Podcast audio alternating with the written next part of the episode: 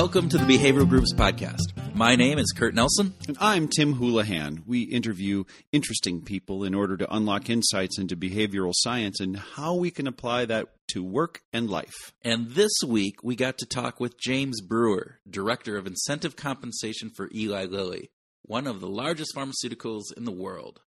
Full disclosure, James and I go back a number of years, and I have done a number of consulting projects with him, co presented at a few conferences, and consider him to be a good friend. Uh, and as typical, our conversation uh, covered a lot of different topics. Well, some of the topics we covered uh, started off with a lightning round of quick questions. Uh, the my favorite part is the Michelangelo versus Monet uh, thing. We discussed the behavioral uh, IC audit, the incentive compensation audit that Kurt and James did a number of years ago, and about how asking people what they want, particularly when it comes to pay and rewards, probably isn't the best idea. Yeah, that say do gap that keeps popping up in our conversations with a variety of different interviews. Uh, we also talked about Lilly's work with Dan Ariely and uh, some fun insights into that, as well as we spent a great deal of time talking about the four drive model of employee motivation and how that can be applied yeah, at work. Yeah, that was terrific. Uh, once again, we had some really good discussion after the formal session ended and talked about how do you know something worked and what outcomes really matter. And so listen up. Uh, we hope you enjoy this Behavioral Grooves podcast with James Brewer.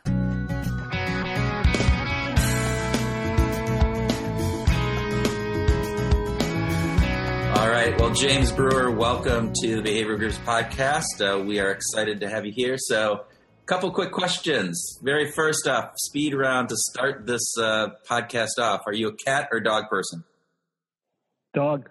Monet or Michelangelo? Monet. Nature versus nurture? Nurture. Nurture. All right. Okay. All right. So Monet. Now that I would not have picked you for a Monet guy. Now yeah. why why yeah. Monet? Oh, I just like the color variations. Um, it was something that always, uh, believe it or not, it was um, one of those classes, um, art art history. Actually, um, I probably spent more time. It was one I walked into the class thinking, "Oh, geez, just check the box." I walked out going, I could have majored in that.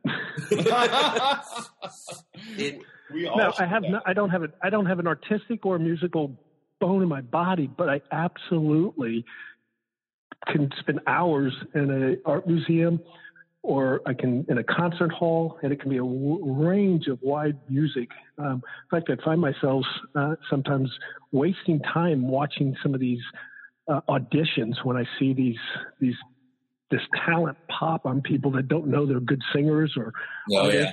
or, or, or, comedians or whatever. I just like the what people can do, and and especially things that are unique. Yeah. So, so James, I think let's. Uh, that was our fun little pop around. Get us get us going here. Get some energy onto the the deal. But um, you know this is a this is a podcast about behavioral science and i know we have done a lot of work together past seven eight years and uh, you have brought behavioral science into the work that you do. But i just want to start go back and think about can you tell us a little bit how did you get interested in behavioral science or behavioral economics as we used to call it when we first started working together well, the simple answer is I needed a better way to communicate. Okay. We had complex incentive compensation programs at Eli Lilly, and um, we were doing perfunctory communications. Do this, get that. Um, I was new to the role. I looked at that, and while we were checking the box of getting something out, um, it wasn't what I would call engaging. And okay. so I knew there had to be a better communication. And I remember coming up in the first time we met, it was all focused on how do we better communicate. Mm-hmm. You quickly, within one or two hours, said, We got that covered. We can help with that. But I want to introduce you to something broader. And that was the first exposure. Now, when I started, I think you'd asked had I heard much about behavioral economics or behavioral science. And um, I have to tell you, I don't think I've ever told you this. Behind uh, was going on in my mind um, was uh, this sounds like behavior modification. I'm not sure I'm going to like this because I come from a, a, biology background and behavior modification with animals and stuff feels yeah. really controlling and manipulative. And so there was, as you're walking through the discussion, I'm like, okay, this is sort of people making choices. That's not behavior modification unless there's electric prod, and you weren't introducing electric prodding to it. So, no, so that that's, that that's a later really time. focused on better communication, and it, and at first we don't realize how much how we communicate and what we communicate when we communicate has can have a science behind it, and that's really where I saw the connection between the two. And I felt like, and I'm still feeling like I'm in a, in a, a um, water uh, fire hose drinking yeah. this because it has such breadth of impact and um, applications. Well, I remember in our first conversations that one of the reasons actually that we even started talking about behavioral economics, and different things at that time, is that uh, some of the executives at Eli Lilly had read Dan Pink's book, Drive, uh, and had bought into that. And I had, I, I know we had talked about that in, in some early conversations. And I said, you know, I, I liked that book just from the perspective that it got people thinking beyond just compensation that there are other things that motivate and i think that resonated with resonate reson, what's Re- reson, resonated resonated not resignated um, yeah, I, I, need a beer or something before I do these, uh, resonated with you. So, uh, help us understand how behavior, how you use behavioral science and behavioral economics in your work, and how did the executives, I'm kind of mashing a couple of our questions together here, how did the executives uh, buy into that, or what, what was needed for that? Yeah, it, you're right. The, the, the Daniel Pink, uh, it, it, predated me by about 12 to 18 months, and it had gone through um, sort of a one of our executive VPs, um, Michelle, had um, read behavioral economics, had her lead team. Um, they were applying different constructs, not so much in their incentive design, but really they were doing it in um, in their leadership interactions. Um, that was that was the first time I'd read uh, something, and I think during that first introduction when we were talking, I had referenced it, and and and I remember you saying that's a good start. Yeah. And, and I thought, well, that's interesting because I read a book on it, therefore it was the end all to be all. So done. Which is I mean, often how that. How do you mean it was a good start? Um, yeah, and, and what happens in large corporations, at least Lilly, and I'm sure it's relevant elsewhere, is um, one VP is doing something, the others look over and think, well, that's interesting. And there was intrigue. Um, now, we happen to have uh, our president of Eli Lilly at the time had a background. His undergrad was in economics. and so he latched on and he was familiar with that work. Um, and I remember having a literally a hallway conversation referencing it and saying, you know, this is intriguing work. And he, he was intrigued with the conversation. We ended up scheduling some time, and it was broader than uh, behavioral science dialogue, but that weaved itself into it. And I shared with him that I'm investigating and trying to understand how to apply it to our incentive compensation. This was following the conversation you and I had with Alex Azar, who happens now to be working um, up in Washington.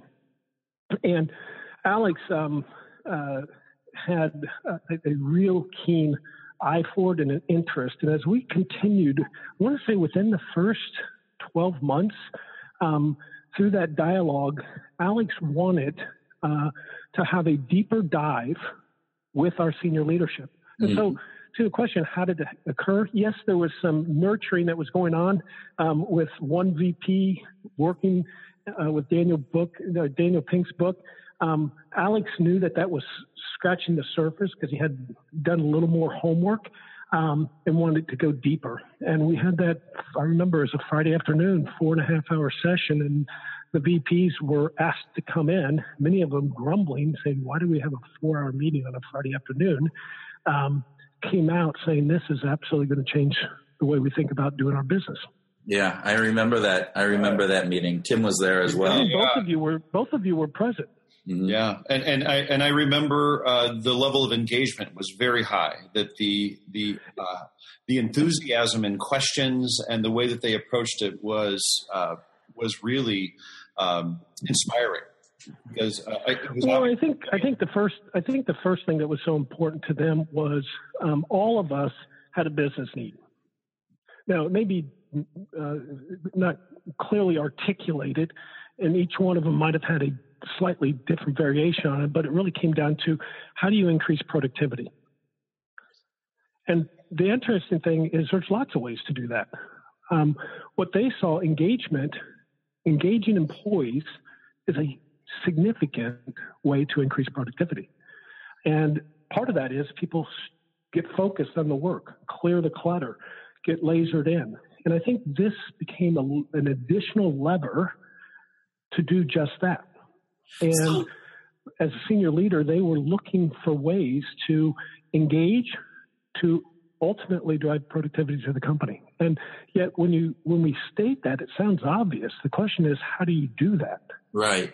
And I think it's interesting. And many of them, I think the message you guys shared was you you can offer people more money, but that may have diminishing returns. Yeah. And that's yeah. one of the, the interesting things. Mm-hmm. Question I have for you, James, is we've done a lot of work with, um, I've done a lot of work with other organizations, and they don't seem, for whatever reason, that this message of applying behavioral science doesn't necessarily catch on at that senior executive level. They they can't take the the the science part and take it down to that business message that you talked about any any ideas why you think uh, Lilly was able to do that and and they did it relatively quickly? Is it is it just the people that were in the room? Is it something that you did? Is it something that we did? What were what were some of those things that you think that allowed that to happen? Well, um, I think there's probably there's a little bit of all of that, right? Okay. Um, so um, our current CEO, Dave Ricks, back in 2012, um, actually predates that, 2010, 2011, was president in the U.S. affiliate, um, and and had actually introduced um, what we called the service value chain. Okay. And it, and it really was work that came out of studying other companies that had engaged their employees to increase productivity and we really simplified. There's some there's some really complex models that came out of Harvard, and Disney has one, and Zappos has them, and some of the top performing organizations outside the biopharma uh, industry. We went to to look at how do they give wonderful customer experience. How did how did they get to that? Well, it came all the way back to the leader has to engage the employee, employee whilst the customer, customer choices to drive business results. That's the simple construct of a value chain. Mm-hmm. But it comes back to the crux how does a leader engage an employee? And so that question was stirring in our company. And we didn't have good answers, I don't think. no, we had certain mechanisms. We had, we had uh, at that time we called it Spotlight. Now we call it Inspire. These are um, merchandise points that you can reward and recognize people, and there's badges, and all that's good. I'm not won't discount that but it seemed one dim- dimensional and there wasn't a lot of depth to it. It had, if this was really true, meaning leaders can engage employees, which then impact uh, customers, if that line connects, then we need to be much more thoughtful around how do you do that. You can only read so many leadership development books. Right. And, and at some point, they work or they don't work, but there's tactics that can be engaged um, or deployed systematically um, outside of a, your your indiscriminate leader because leadership is really hard to do. Okay. And so, at a senior leader level, they needed to institutionalize, at least within the first the sales organization, how do we incorporate incentive compensation, rewards, and recognition, so not just the cash side, but the non cash, to drive better performance such because the leadership is very indiscriminate, and and we had three, four, five hundred sales leaders. You're not going to have consistency uh, across that many, but you could put a process in place And that I think was the the door that was open. Now, what we had to do is we had to actually connect those dots. Yeah. So, James, why to show that this was something that could be systematically deployed to achieve the outcome that they were trying and desiring. Yeah. So, James, why was the sales organization chosen as the guinea pig, for lack of a better term? It's the largest function in our organization.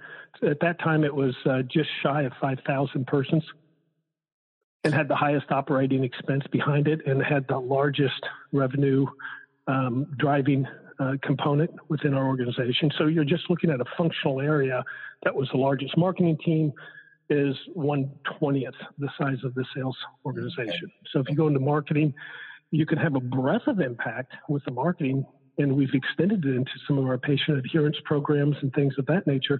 But just from a functional area, um, that happens to be the largest area, area, and it's also the most conducive from an incentive compensation because we had a high variability in the way that we established uh, incentive compensations. We were much more flexible in that that environment than we were in our bonus structure within uh, the other functional or the other um, business functions within the organization. So yeah, so could tell us a little bit about that. How did you start? What were the first things that you went after to start to apply these behavioral science principles uh, in the sales organization? What were the things that you started kicking off first?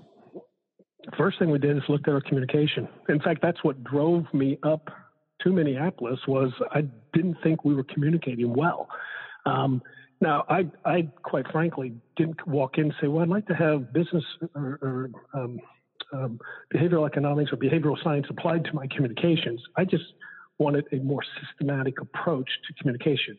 What yeah. I learned was walking away from that is yes, we can make better slides or better PowerPoints or better um, um, apps or whatever the tool might be, but behind the scenes, why are you communicating in this manner? Why are you choosing to have rep- certain items being repetitive? What are you highlighting? What are the options that are the different rewards. That was step one, communication. The second item we did was a true audit of what were all of our rewards. In fact, we had a very systematic audit of this. What were all the awards that we had available, both cash, non cash, um, as well as recognitions, rewards and recognition?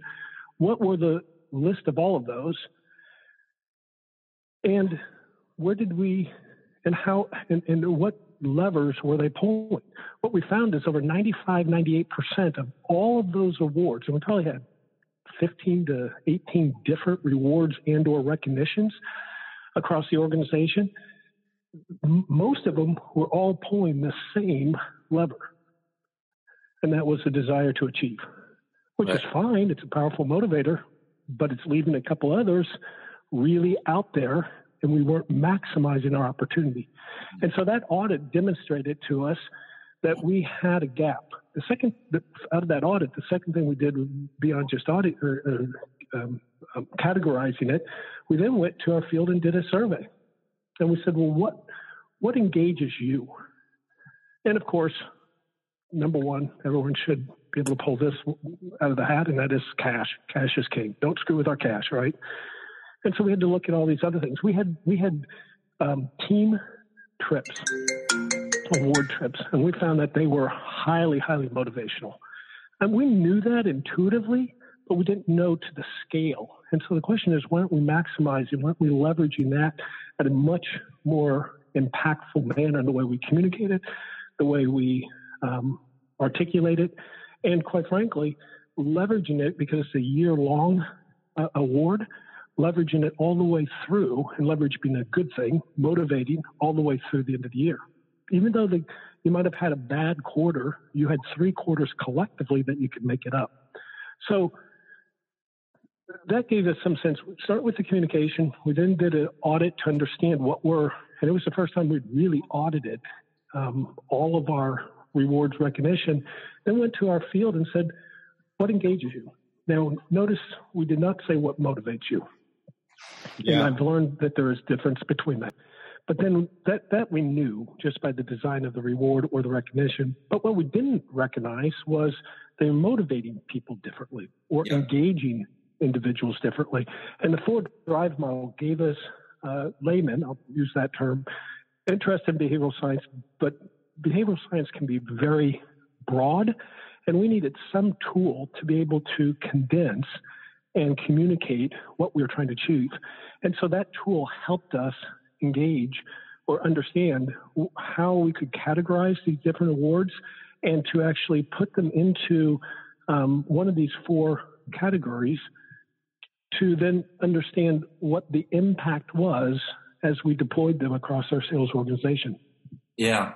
And I remember you, had mentioned that that team travel award was rated really high, and we knew that. And, and as part of that work, the the in the four drive model, what I found really interesting about that is that touched on all four of the drives. So we have the drive to achieve and acquire, which is you know that key one. It's the one that most people think about when you think about the tools that you have to motivate employees. It's money, cash, things, all that kind of component.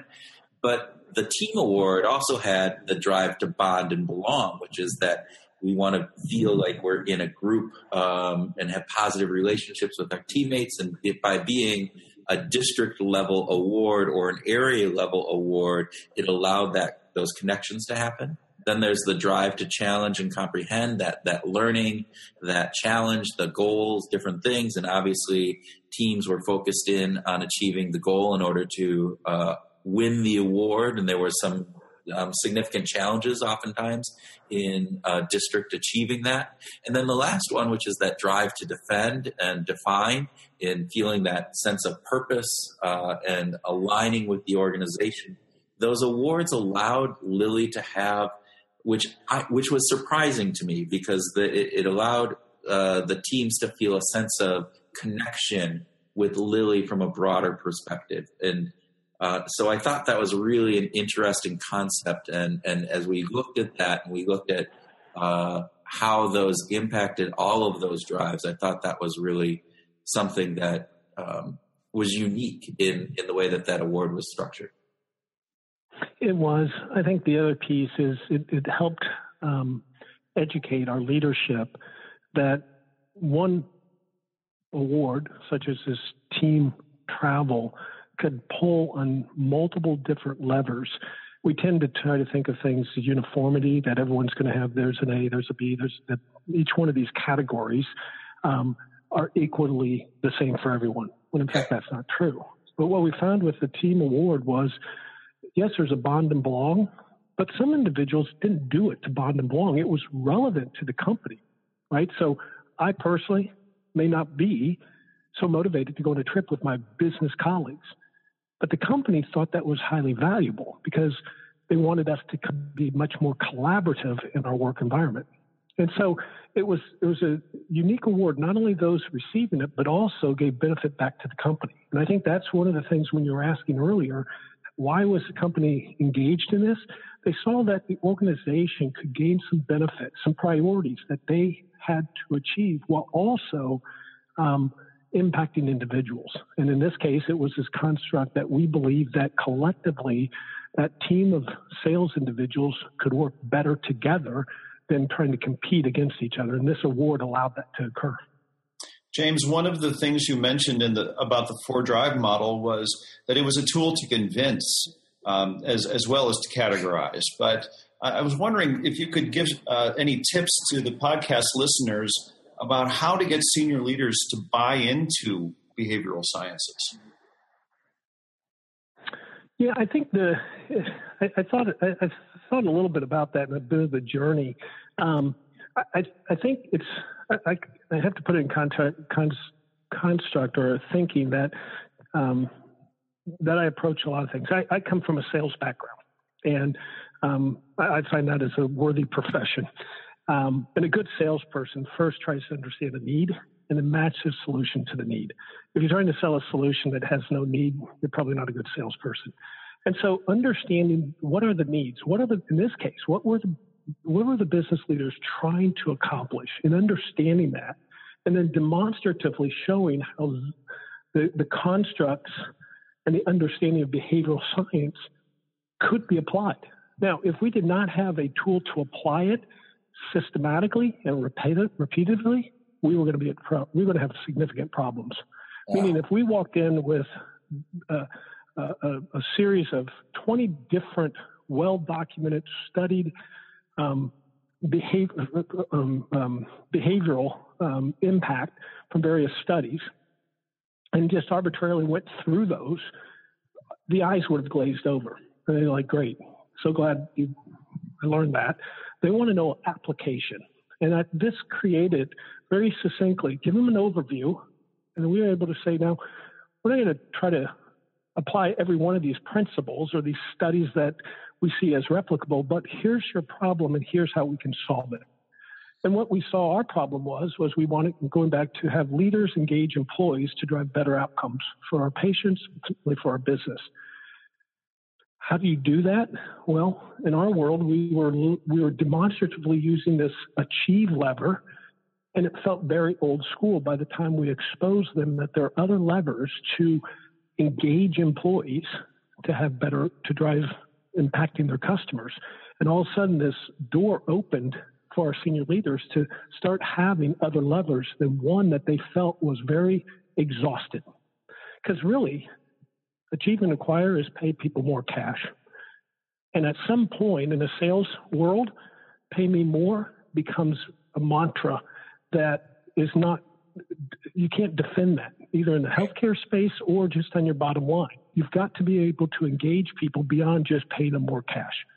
Well, and James, you had talked in, we've talked about this in the past, where Lilly as an organization had made some strategic decisions to to shift.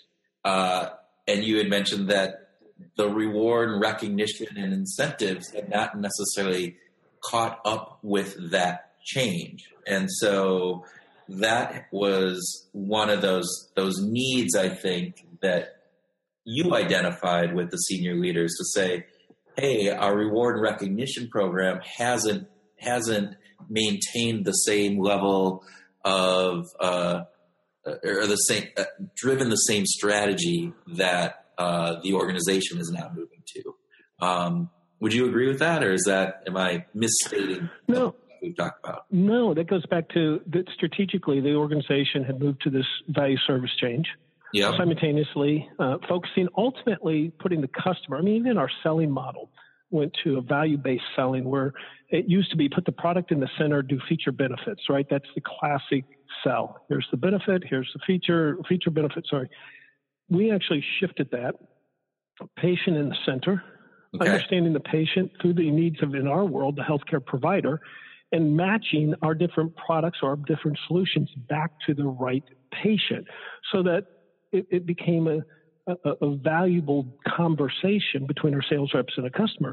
So we had our selling model change, we had our strategic change, we even recognized within the healthcare business world that we were moving more to a team environment because our customers work as in the healthcare uh, environment today work as a team, not as individual sole practices. And so there's these things going forward, but yet our incentive compensation program was still had not been updated since 2001 when it was developed. Wow. Yeah, I, mean that's that's remarkable that uh, that you that you step back and by using the service value chain as uh, the service profit chain as a um, as a model to say how you know this is how we want to engage our, our uh, customers, and therefore, how are we going to engage our employees so that they can be supportive and engaging our customers?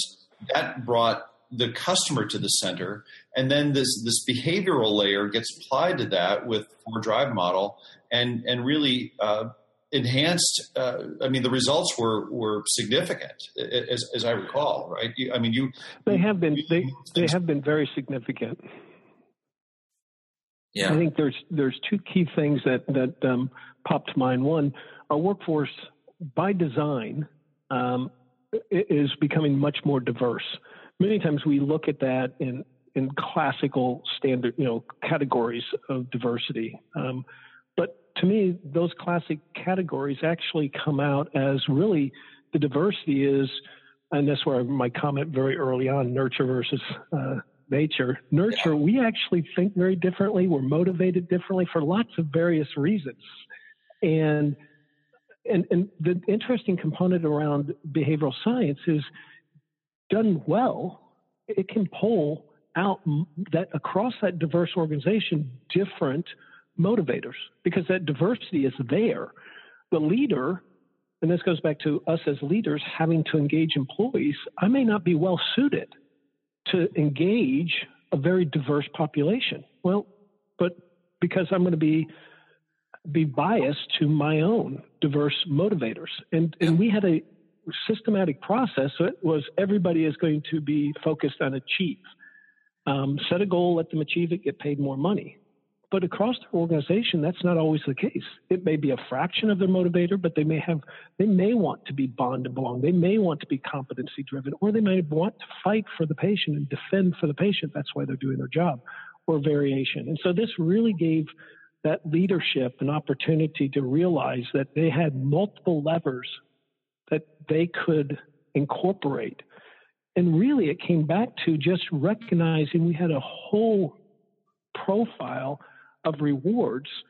All we had to do is start shifting them either in better communication or shifting them and say, you know what, some of these are truly just recognition reward or recognitions and not rewards in the sense of cash um, master performers was one of those for our top um, performing district managers over time.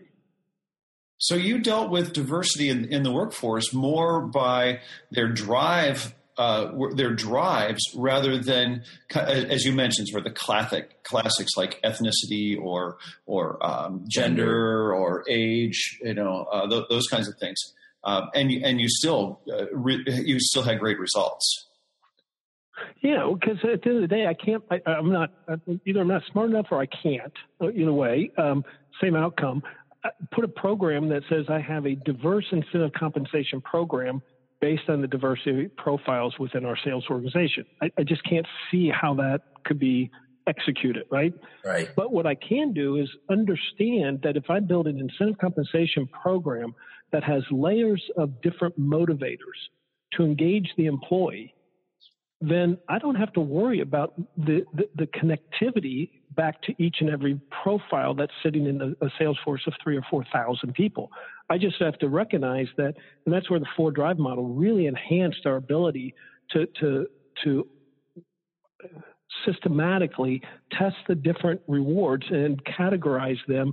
And, and many of them, as, as we talked earlier, such as the team award on the award trips, cut across all of them. Yeah. Some of them, a sales goal was really focused just on the achieve lever. Right. So, James, Lilly has taken behavioral science and now used it across the organization in a, in a couple other ways. And so I wanted to just get a quick overview of some of the other ways. I know you were headed up uh, the fleet safety program and and uh, brought that in there. I know that you had mentioned some patient adherence components. Where how else has Lilly used behavioral science inside the organization? Um, currently, there's a group that within our training organization that is uh, looking at the training content and how they're deploying uh, the training and motivating and engaging individuals. Um, you mentioned the patient adherence. Um, the two that I, of course, went deep on is the incentive compensation and our overall fleet safety. Um, I think with the patient adherence is really coming from our marketing organization, recognizing that in a, in a, um, in a uh, cost constrained environment of healthcare with runaway cost, and we know that we're running against it. One of the arguments of a biopharma space is that if patients who I've heard on average take only 50 to 60 percent of their medicines. Um, if they were to sustain on the right medicine for longer periods of time, uh, then they would have better outcome with lower hospitalizations, lower um, uh, casualties of whatever that disease state that they're involved in. Um, and so the question is, can a biopharma company um, improve patient outcomes? And there, I think we have two or three different studies evaluating that. Now, that's work that Dan Ariely is involved with our marketing organization. Um, and, uh, and it may be tools, uh, in, in reminder items or motivational or checklist or multiple different mechanisms um, outside of the medicine itself. Um, the, the, delivery device, reminders. Um, some of them may be electronic, some may be Bluetooth um, apps on the phone. But um, that's where I think the the application of behavioral science is so broad. Um, and as I've become more and more a student of that, I actually see it being done to me in lots of things, be it at the coffee house or the, the, the airlines or even the checkout at the grocery line. And I'm, and, and it's, I'm not opposed to it. I just, it's just becoming more aware and it does work because I'm still drawn to it. The gas filling station. I mean, they all have these little nuances of uh, engaging us in different ways. Yeah. Which brings me to another question then. So how, how do you see behavioral science having been you know, kind of brought into this through your work, how do you see behavioral science impacting uh, things in your personal life? Or do you see it? I mean, are there any ways that you have applied behavioral science to help you in your personal life? Or as you said, just the noticing that, hey, there are these nudges all over and uh, sometimes it's good to be aware of the nudges. Not that the nudges are bad, but at least yeah. be aware of them. Well, you're a husband and father, and uh, you know, active community member. And uh, are you are you applying any of these behavioral principles to your uh, to your personal life? Uh, yes. So. Um, on, a, on first on a personal um, note, um, I uh, hit a milestone birthday this past year in 2017, and so this time last year I really evaluated.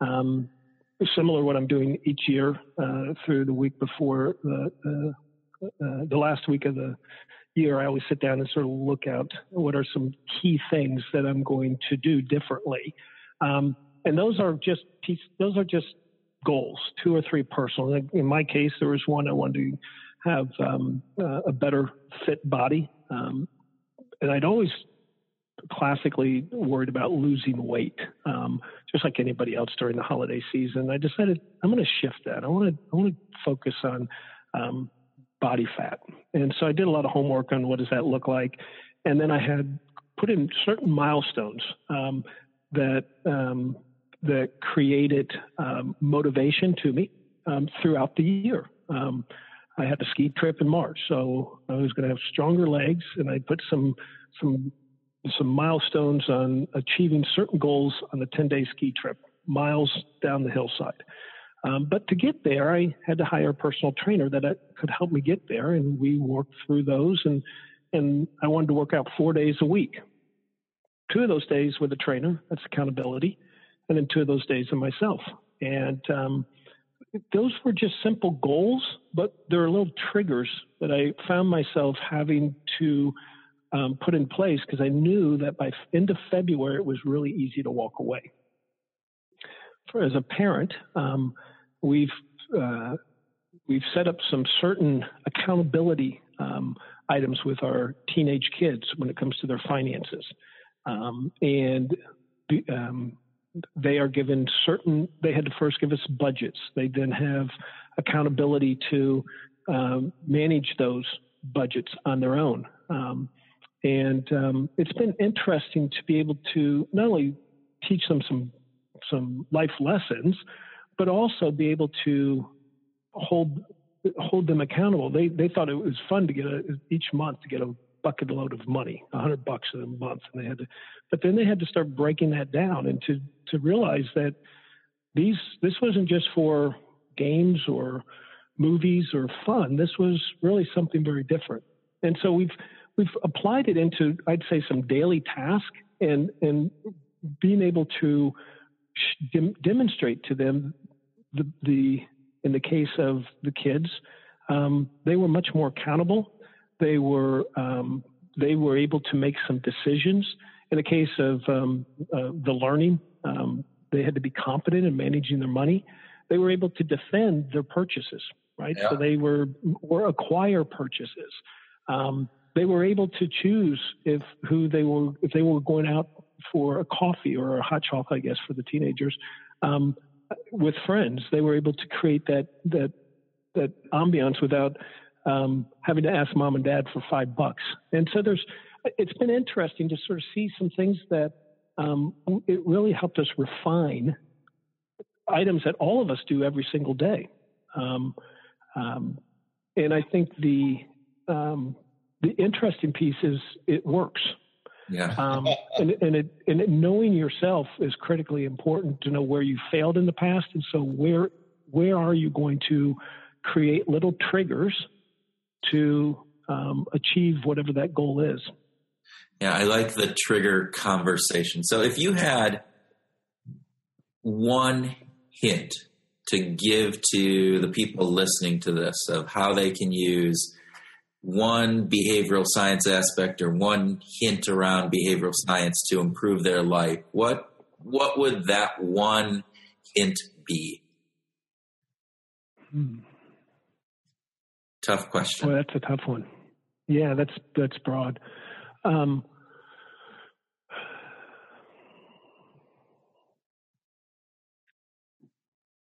you don't need to answer it. No, actually, the, the, the reason I the reason I was thinking about it, I, this, I think the the the reason I'm pausing is because I'm going through all of the different types of items that they could go through.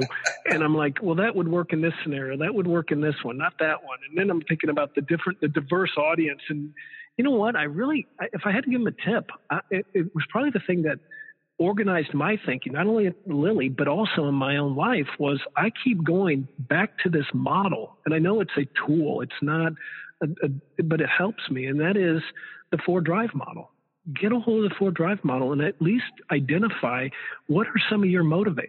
Are you do, do and, and, and then apply that to the different things that you're interested in. Um, and and what I found with that that and it's so easy A B C D. Um, and and it's a tool to at least organize some things and it, it can be laid on to just about any aspect of um, goals, aspirations, and then I think that at least helped me structure this breadth of a scientific field so that I didn't get overwhelmed. Um, did, and then did I ever letting you, you ask more questions? Did did I ever give you the four drive assessment? Did did we go through that together? No, I don't think so. I, I know I went all the way back to the original study with uh, Nohria and Lawrence and started researching that once I started uh, realizing that this was applicable.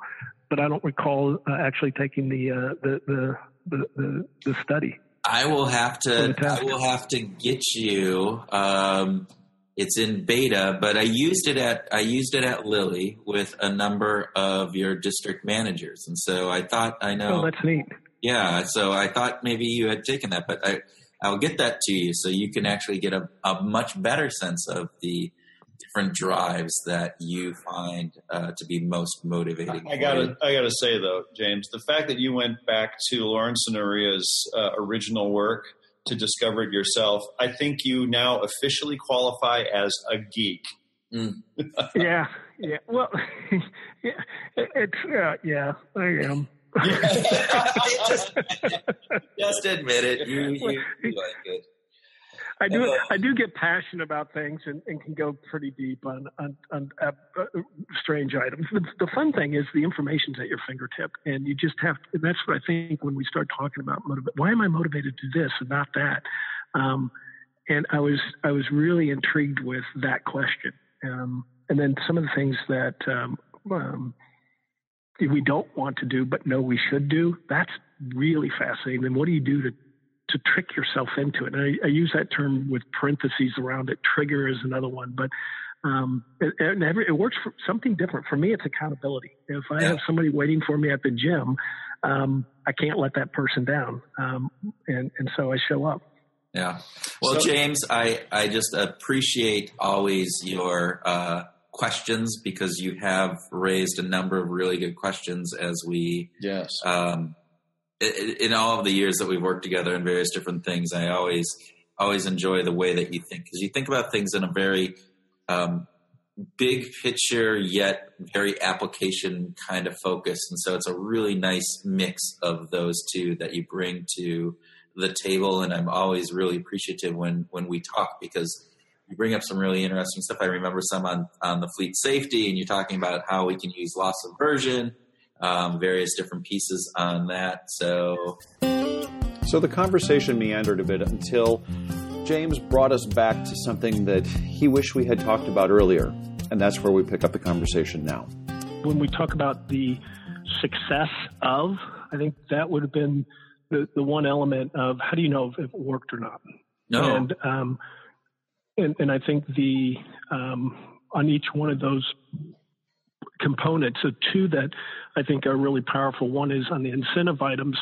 Um, we've had seven consecutive, I think there's two levels of, um, of success that we can attribute uh, back to behavioral science. One is we've had seven consecutive years at Lilly of exceeding business plans results.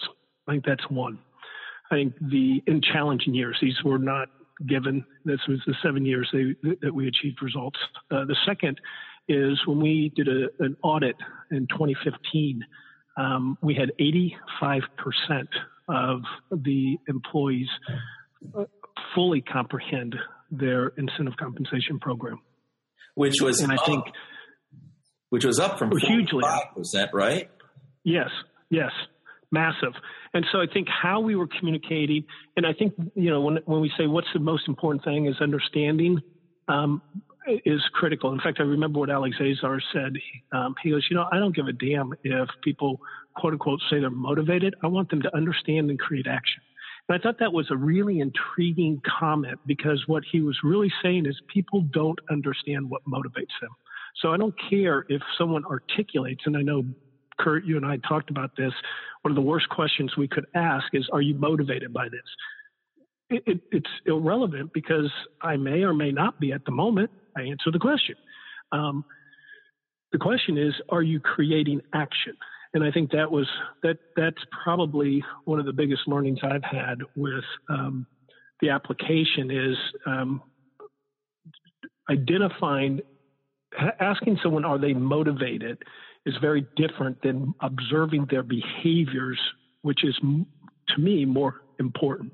Um, well, we've had than, than had their opinion. Yeah, we've had that conversation about how people don't understand their own motivations, right? If they understood what motivates them, then anytime they set a, a powerful goal that they want to achieve, which many people do, but yet still end up failing, oftentimes because they they don't really know what are the motivators and what are those things that are going to get them um, past all the hurdles that they're going to have to chase in order to, to reach yeah, that. or derail them and so forth. So I think one was the the that so you know what were the outcomes, and then on the fleet safety, having a uh, a program where we got a 35% reduction in collisions. I mean, 35% reduction. Wow. Q3 2016 versus Q3 2017. And it, it's not just a correlation. We did a direct causation. Um, the, the, the but we interrupted them um, with, and I think so. We did two things that I think were really intriguing. One, when talking to Dan Ariely, um, when I asked him through behavioral science, how do we stop people from texting and driving? He said, "You don't. You interrupt that behavior because you cannot it's stupid, and you need to stop it as fast as possible. And this re, this supports some of his um, beliefs that at some point technology or uh, interference with one's behavior because it's destructive needs to happen. Right? You, you can't modify or adjust it or let them choose to change. And I think that was his his you got to stop it. And so we did use technology to stop their texting and driving. But one of the more interesting ones was loss avoidance. And that was everyone was immediately rewarded. XM radio. With our buying power, we got it down to $11 per person per month, which is pretty cheap. And as long as they stayed within their driving saving, uh, we call it um, uh, point system, right? So they had to stay at four points or lower, and they were able to keep um, XM. If you went over that, you um, we turned XM off, and you were uh, telemetrics, which is tracking your driving patterns, is turned on. Well, what was fascinating is when we started the program, um, historically, we've always had around 200, 220 people um, with five points or higher across our fleet. And it, and some people would drop off, other people go in. It was a very fluid, different people, but the numbers were pretty constant. Since we've rolled this out over the last five months, we're now down um, because points drop over time, but no one's going back on. And so we're down to like 56 people with greater than five points. That, so not only did we interrupt and stop the, the texting and driving, the distracted driving, which is broader than texting and driving, we stopped that. But then we also, with this this loss avoidance, and, and it, it was fascinating. Um, Kurt, when I came back to you and said, "Do you think this is going to work?" Your comment was, "Loss avoidance is one of the one of the most powerful motivators, regardless if it's a big item or a small item. When people have something, they want to hold on to it. Yeah, they just want to know what what what do they have to do to not lose it." And we articulated that, and we're down from running 200, 220 MVR points five or greater down to 56. In fact, my safety team came over to me just about a month ago and said, "Do you think our data's right?" I said, "No." Is it the same data you're? Is it the same data you've been polling for the last two or three years? They said, "Yeah, but they've never seen this this drop." And I said, "Well, remember, this loss of avoidance was intentionally um, put into place to create that behavior that we don't want people in that unsafe." um, area because the, what we correlated with about 85% uh, um, the predictive model was with people with five points or higher, they had an 85% chance. Now, we didn't do this. This is actually with a five year study from Virginia Tech Technology Institute. They created this, and I would not call I called it a probability model. They kept calling it a predictive model. Um, I just, that just sounded too, too accurate, predictive. Right. After we monitored in 2015, it was 85% predictive. I was like, you and, and they said, look, this is, they said, look, this is the same data that insurance companies use. They're not in business to go out of business or out of not be profitable. And so the the it was truly predictive at who's going to be in the accidents. Wow. And the characteristics of those people, right? And so that five points or greater um, was really lining up. And so we had to figure out how to get people below that five points and giving giving them a, a reward for staying under it seems to work. Well, it's it's it's it's the combination. It's that combination, and I remember us com- having those conversations about how do we how do we implement this? What is the right type of a reward, and what what can be used from a loss avoidance perspective? I had not heard the results of that though. So that's fantastic. Going down from over 200 to just roughly over 50. That's tremendous. Yeah. Congratulations. oh, no, and, and, and, this is this and it, it's really been interesting. You know, it's this combination of technology. It's a combination of reward recognition. Um, it's changing the behaviors, and this was this was probably the uh, the most the most visual um, program that we've done thus far um, because it was uh, it felt really really personal to, to our sales force. You're in your car and you have a system in your car now that shuts down your phone when except for phone calls uh, when you're moving and um, it felt like really invasive. So there was a lot of negativity on this. So um, it and, it was critically important that um, we got results, and it was um, quite frankly it was uh, thrilling um, yeah. to, to see a 35% drop in our collision rate. Yeah, way well, to go. And that's so you you know you're you're saving lives, right? I mean that that's what this comes down to is is you're impacting people's livelihoods and saving lives with it. And yes, it was invasive. We had we had to we thought long and hard on how do you communicate this and how do you roll this out to make sure that people were accepting of it and various different pieces. But the the results of the, that's fantastic, James. I didn't realize that. It, it, it, it, it's been so those you were asking Tim, and I think probably the outcome of this, if I had to just quickly, is is in both cases we've had some strong outcomes that were very powerful. And so with that, I think we're kind of wrapping up here with our time, but we always we have to talk about music. Have to. we have to talk about music, James. So, so the question is today, what is your theme song today? My theme song today. Oh boy. Um, this is the I've got teenagers, and, that we and I was listening to something our- like. all of our interviewees, the, all of our podcast guests, they always they always have trouble kind of formulating this. So Well, it was funny because I I've got teenagers, and um, I was listening to some music um, uh, last night, um, uh, doing some reading, and my wife came over to me and said, "Seriously, you're listening to that?" I said, "Well, the kids were listening to it, and I still like it." Um, I wouldn't call it my theme song because I don't think I could repeat it. Um, but um, uh, so I'm gonna I'm gonna move. I, you know what? It, to me, um, uh, boy, you know, I've got to. I, I'm listening to a lot of Christmas stuff right now, and and I think that, that I, I like a lot of instrumental. I'm gonna go with a band um, or a, a group, and that's Pentatonix. Um, and Okay. I just like the instrumental music um, for this time of season, and um, it's got a lot of depth to it. Cool. Um, but but um, but it, it, I, I listen to a lot of genre, and, and I Yeah. think some of the stuff that uh, I listen when I teenagers, I don't believe I could repeat um, some of the stuff that goes on there. who is so? Who's the band? What what is it that that Platonic? Uh, the, the the Pentatonix. Okay, I've not Uh, heard. that. uh, it's a it's a, a, a acoustic um, vocal group. Okay, I will- well, check we them out. They're outstanding. we will we will get that information. We'll put it in the show notes, and people can link to it when they if they want to want to hear some of the uh, that that type of music. So that'll be great. So James, Yeah. uh, no, it's um, it, it's it's it's uh, it's they, they they have a lot of uh, seasonal genre, but uh, it, it's in fact my I guess I listen to it a lot because my 15 year old son we were up last night cleaning the kitchen, and um, he goes.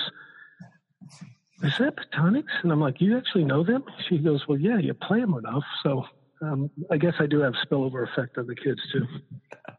it's amazing what we have on on what we don't know actually impacts our kids, and Uh-uh. what we sometimes think does is not always. But but I but I will tell you, I've been banned from playing too much Adele.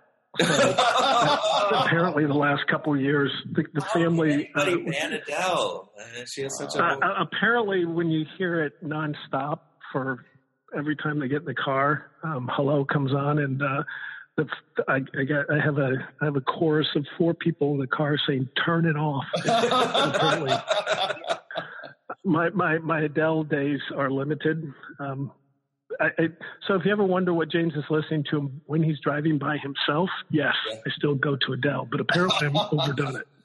the difference between uh, social James and private James. There we go. So, Yes, it would be right. Adele. I yeah yeah. no.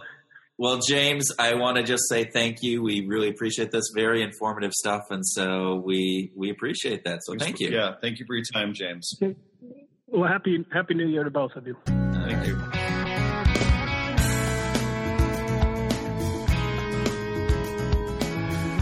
Welcome to our grooving session. This is where Tim and I groove on what we learned from our Behavioral Grooves interview or just have a free flowing discussion on some topics that we want to talk about. So, Didn't go into the crazy mind thing today. you you talked about that with me last time. I learned this is one of those things.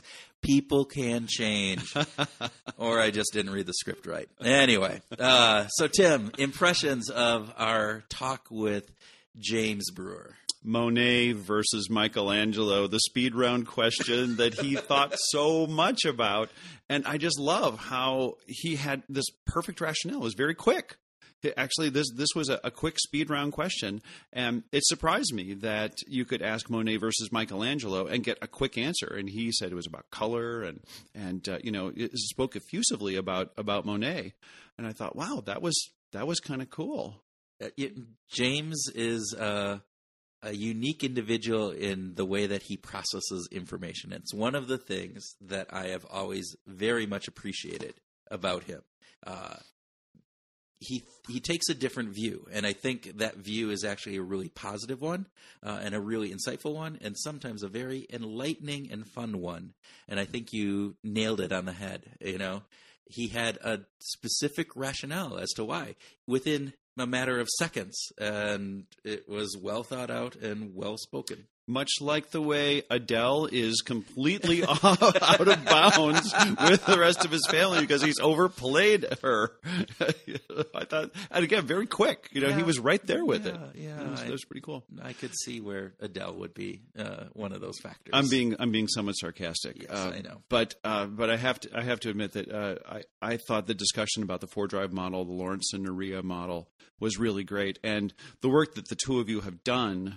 Uh, was uh, I mean you've you've used this model at length, and it was a really good discussion. Um, what, what what did you think about that, that Kurt? Do you feel like it sort of did some of the work that you guys have done together justice? Yeah, I think I think the one thing that I want to reiterate is you know we started using the four drive model, James and I, typically where we really focused it in on the rewards component within the organization, and it, and it has some great aspects within that. Uh, around rewards and how you structure an incentive compensation plans and how you build the other factors that go into those. What has been, I think, really I think something that I'm proud of, uh, and maybe it didn't come out as much, is that the four drive model has gone and grown beyond just the incentive component within Lilly. How, how you're using it? How how it's being used inside the Oh, organization. okay. And so uh, we have done management training sessions around the four drive model so that district managers uh, understand how they can apply the different drives, the different motivational drives uh, with their team so that they're not always having to think about well how do i pay this person more or get them more money? But how do we how do we work with improving you know somebody to uh, be motivated around their bonding component? How do we put challenges out there for people that are going to be something that is going to motivate them? How do we align people's individual uh, passions with the organization so that they have that that drive to defend and feel like they are a tribe and that this is something that they feel worthwhile in defending. And so that has been uh, across the board from that but also in some work around patient adherence and also in work around fleet safety. And you know the list goes on. So it has taken on a much broader context than just within uh, the reward and recognition field. Uh, and I think that's really powerful. So, as a model, the four drive model has been a very powerful tool for for for what what problems you've tried to solve. It sounds like it's been a very effective tool. It- you know, and I'm I'm typically agnostic around which models. I, I'll use whichever model works. Uh, what I find fascinating about the four drive model is that it it has its power because it's simple. So you, most models you want to be relatively simple from an application perspective, right? Uh, the the more complex they get, the various different things, the harder they are to actually implement in a manner that is going to have some actual recourse within an organization. Um, yet it its simplicity also belays you know this element of sophistication with it that provides that says yes it it it's simple yet it has these components that people go yeah i think about that and that makes sense um we, we are human I, I i understand that element that that drive to bond that uh component there so Yeah, that is really cool. Uh, I think that that is that is really cool, and I, I get where you're coming from on sort of being agnostic. That use the right tool for the right problem. Like you, you do, you know, just because you have a screwdriver and you really like the screwdriver doesn't mean that that's going to be do a good job of of putting the pictures up on the wall. You know, you, Screwdrivers are great for pictures on the wall. I don't know what you're talking about. You turn it around and it's a hammer, and you got a screw, and oh, you're absolutely you're absolutely right. the The factor is is that you use the tool that is best fit for the job, and in some organizations, that's the four drive model, given that component. Uh, in others, it brings in a different motivational model or different elements of behavioral science, and so uh, don't get don't get married to one particular uh, way of looking at the world. You need to look at it from a multitude of different perspectives. One of my favorite things that, that James said, uh, which is something that you and I have done a lot of work in, is don't ask your sales reps if they want more cash. because what's the answer going to be? We know the answer. Yes, yes, yes. of course, everybody that you. It doesn't even have to be salespeople. It can be yeah, I mean, line workers. It can be anybody. If you ask them, "Hey, would you like more money?" The answer is always yes. It kind of has to be. Our, our, brains would be, you know, working sideways if the answer wasn't yes. But that doesn't necessarily mean that our motivation is actually derived from that preference. Yes, and and the key piece there is is understanding that people do ask those questions inside organizations, uh, and oftentimes the the results that they get uh, because they implement on that that question, yeah. right? They implement on the answers that they get, and the results that they get aren't what they expected. Um, uh, uh, and James's approach was to not ask what motivates you, but what engages you. And and I thought that that was a that was a, a subtle but important difference to try to talk about what are the things that engage you in your job on on a broader level, right? And we did it in a really interesting way too. So we looked at this from uh, both an interview perspective as well as in surveys and a variety of other things, but we asked it in a multitude of ways. Um, we looked, we did past what you know what engaged you in the past. What was the most engaging uh, time that you had uh, in this job? Uh, we asked about future. You know, what do you think is going to engage you moving forward in the future? Uh, and we looked at some other ways of doing that. But when you take all of that together, what you get is, I think, a, a much richer perspective on what is actually engaging. How do people typically answer the "what will engage you in the future"? How, uh, what, what, what's the what's the the kind of responses that you saw to that question? Yeah, that's a really good question, and uh, you know, again, answers on any one individual are going to be across the board from any other individual. There are were there some overarching themes? There were, and I'm trying to remember back. And I think in in across the board, there's a couple different things. Obviously, money, rewards, those types of things. People talk about they they bring up, and again, this gets into some of it might be priming, and some of it might be you know just what they know. Um, but they will talk about those big recognition trips, the President's Council, the uh, for for Lilly it was their achievement trips and various different things, because those are so vivid in their memory and they have such a powerful component. Money comes up as as one of those factors sure. too. Again, it's one of those different pieces. Um, you know, and the the interesting thing in pharmaceutical, and this is across the board in in all of the work that I've done with pharmaceutical or even med device companies uh, there is a subset of individuals who are talking about working with patients and seeing the impact that they have on patients. The virtuous aspect of the job. The virtuous aspect of the job. And it comes back into, you know, I, I, you hear stories. You hear stories of you know my my mother has diabetes and i've seen what it's done to her and so yeah. i want to you know take that or my sister had parkinson's and so i want to you know know and, and, and help people in that situation because they have some some real world experience or empathy around that yeah, and uh, in in some of the work that you and I have done together, uh, Kurt, with pharmaceutical reps, uh, I'm surprised that um, of course it's prevalent that that virtuous calling if you will that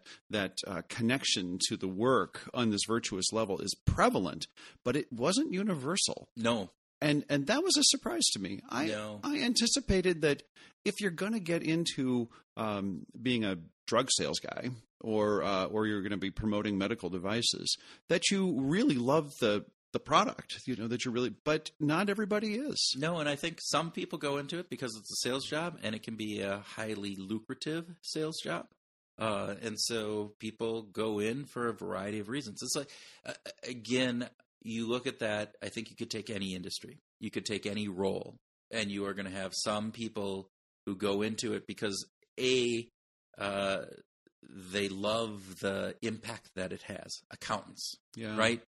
Yeah. uh, and and they're going to uh, really glom on to what it is about the job that is meaningful and impactful and purposeful and all of those factors. And other people are going to look at it as just a job. And sometimes I think that happens because we don't understand the job when we're applying for it. Uh, and we don't understand what it actually implies. And when we get in there, it's not exactly what we wanted, but it's paying well, and so we just stick with it or whatever that would be. And other times, I think it is actually purposely sought after. They they they do understand it, and so Yeah. I think there's that difference. Yeah. Did you have any other observations that you uh, wanted to share? I was just very happy. James is typically very, very, very, very, very long winded. He's going to love that when he listens. he knows this. We've talked about this, um, and and he he did a really good job. He was of- great. He was great. of not uh, doing that. I I will tell, and I think I've told him. So when he listens, if I haven't, uh, here you go, James. Uh, but I whenever he would call, I would I would answer it if I knew I had an hour. Uh, if I knew I had less than an hour, I would I would politely leave the phone uh, in in uh, voicemail mode and call him back when I did have an hour, even if it was just for a simple question. The conversation was to for a full hour. Well, but it's clear uh, your affection for him is is, is strong. You you guys have a, you you guys have a great relationship. Yeah, he's so. a good guy. So, Okay, well, let's talk music. oh, okay. We're, we're going to do music. Oh. What, what is okay? Well, we don't have to. No, music is good. We don't Music is good. Okay, so uh, what are you listening to these days? So, I have been listening to a multitude of different things. Wow. Of well, I always do. You know that, right? Yeah, Um, yeah, that's true. That's, but that's the the the band that I'm I'm liking a lot is um, Down Like Silver. Really strange band name. down like silver. Yeah. Okay. Um, Love that. and so, uh, but again, they are uh, in the in the mode of uh, Angus and Julia Stone. Uh, have a great like you know male female uh, singer within it, uh, and uh, just a you know the the haunting kind of music for me, and so I, I really like that. And then I will go back and I I listen to my um, um, my punk Husker Du uh, Yeah, yeah. components that I, I I'm, I'm listening to and getting excited uh, about because Bob Mould is going to be playing. Uh, we're close to the Super Bowl here in Minneapolis at, as we're doing this, and he's going to be playing uh, down on Nicollet Avenue, and I'm thinking of going and seeing Yeah. Bob Mould. He still rocks it out. He does. Absolutely. So Absolutely. so there you go. Very different on the on the on the genres. That's great. You always listen to a, a wide diversity, though. yeah. That that's pretty cool.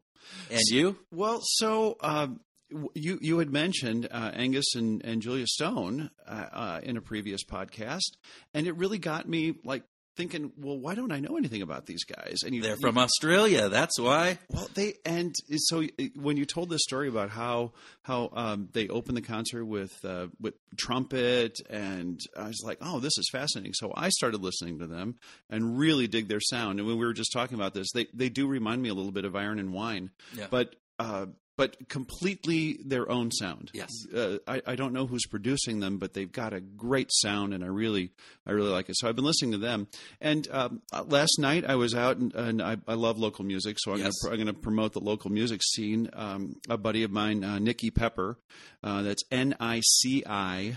Uh, Nici N I C I Pepper P E P P R uh, E R, and so uh, she was she was playing last night um, with with uh, um, another friend on uh, percussion, and um, gosh, if you just you just got to check out Nici Pepper because she's got a great voice. She's a tremendous guitarist Okay. a good songwriter, and um, she just she just really knows how to. She's she's a, a very natural singer, and she does it. She sings in a way that is completely convincing, and and just. Um, just kind of wins you. It just wins me over, really, when I just listen to her. She's just really convincing and authentic in the way that she sings. So, Nici Pepper. Nici Pepper, yeah, I'll keep an eye out. So, Yeah. and with that, uh, please, people, if you uh, find this at all interesting, give us some stars. We we realize we haven't asked that before, so we're we're making an ask. If you uh, like this, please uh, rate us with five stars or four stars.